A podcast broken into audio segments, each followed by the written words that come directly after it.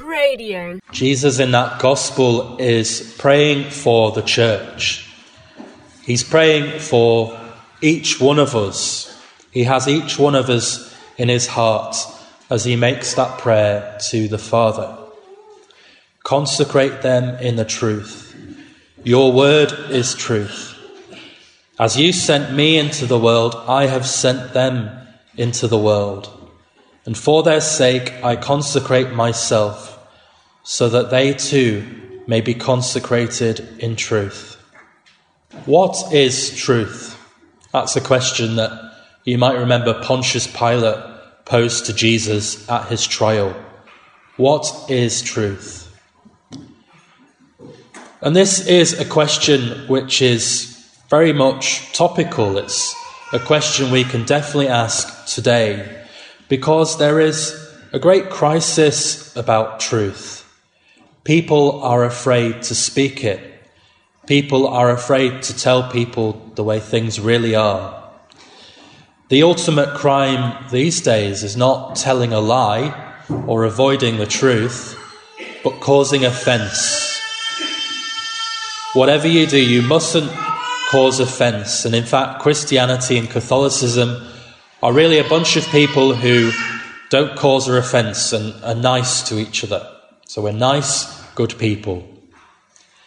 But that, of course, is reducing Christianity and Catholicism down to niceness.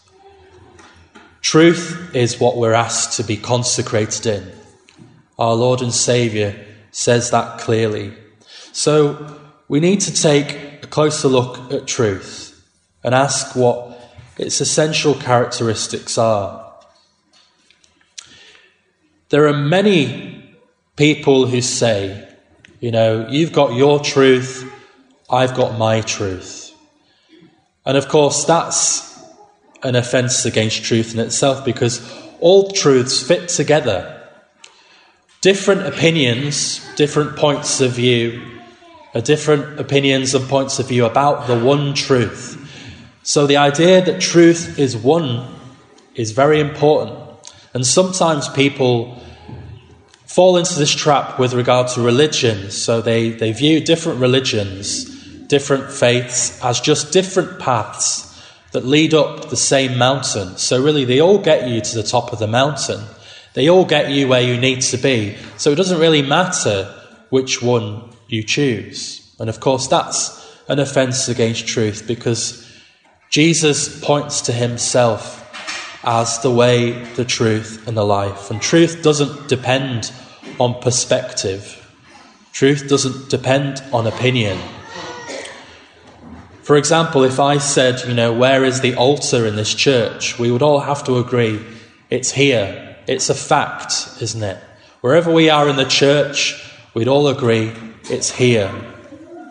We wouldn't listen to a person or we wouldn't think he was sane if he said, Well, I don't think the, the altar's there, I think it's more over there. We'd think he was, he was nuts.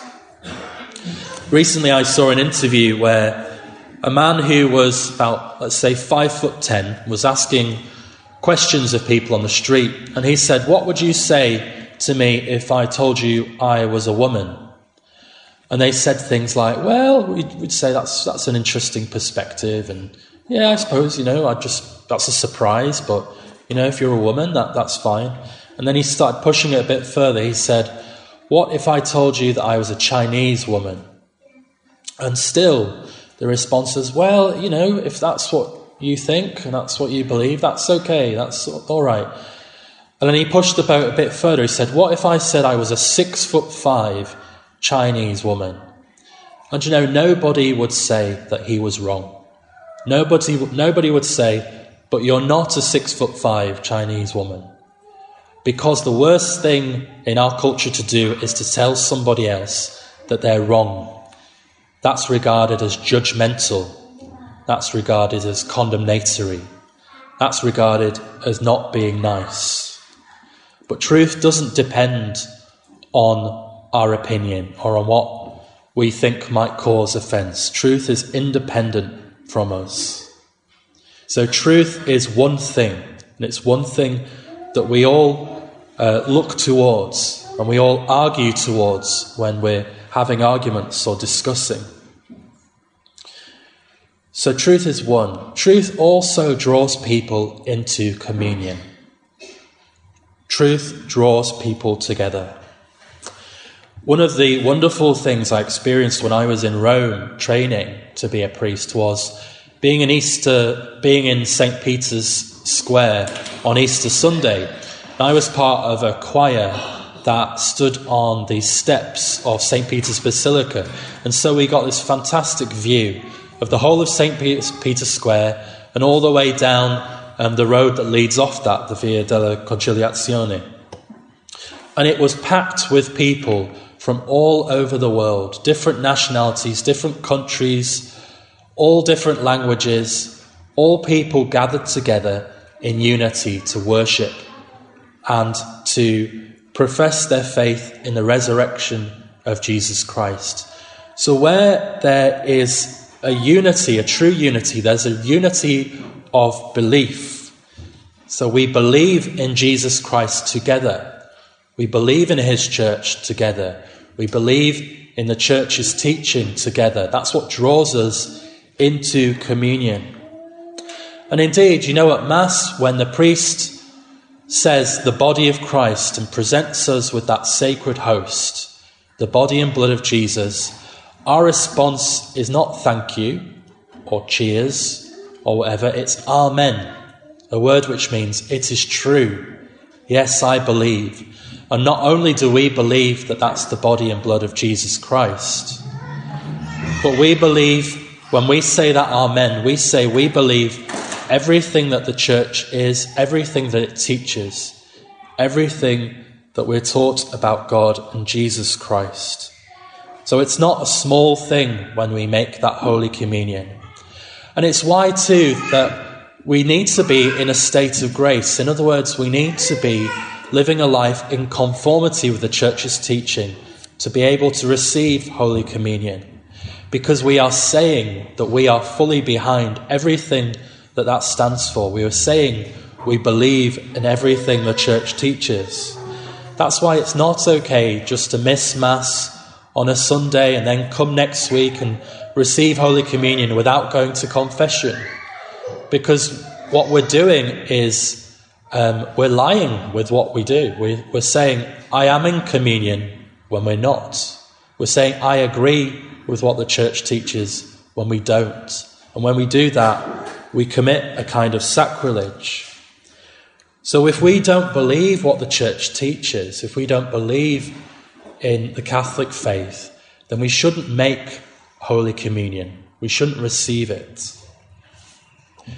So truth, truth should draw us together into a communion of belief. And the third aspect I just want to mention is perhaps the most challenging, and this is the fact that truth is loving. Truth is loving. We are not being loving to somebody when we tell them just what they want to hear, when we tell them what makes them happy, because sometimes the truth doesn't make us happy. And sometimes we have to be honest and realize that sometimes God's trying to tell us something that's making us uncomfortable or challenging our way of life. And that's what the truth always does. Jesus Christ always challenges us, whoever we are. He's always asking us to move onward, to become more like Him, closer to the truth. Think of a child who requests things from their parents. I'm sure those of you who are parents know that if you're going to love your child, you don't say yes to everything they ask you for. Sometimes the most loving thing to say is no, or you can't, or, you know, no, you can't have that third chocolate bar that you wanted to eat. When we don't love our children, when we don't love others, then they suffer because when we're loving someone, we want to bring them into contact with what's good.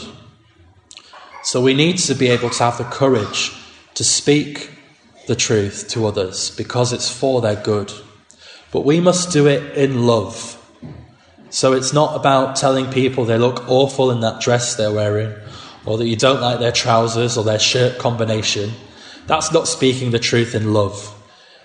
The truth, when we tell it, is always informed by charity, always a concern for the good of the other person.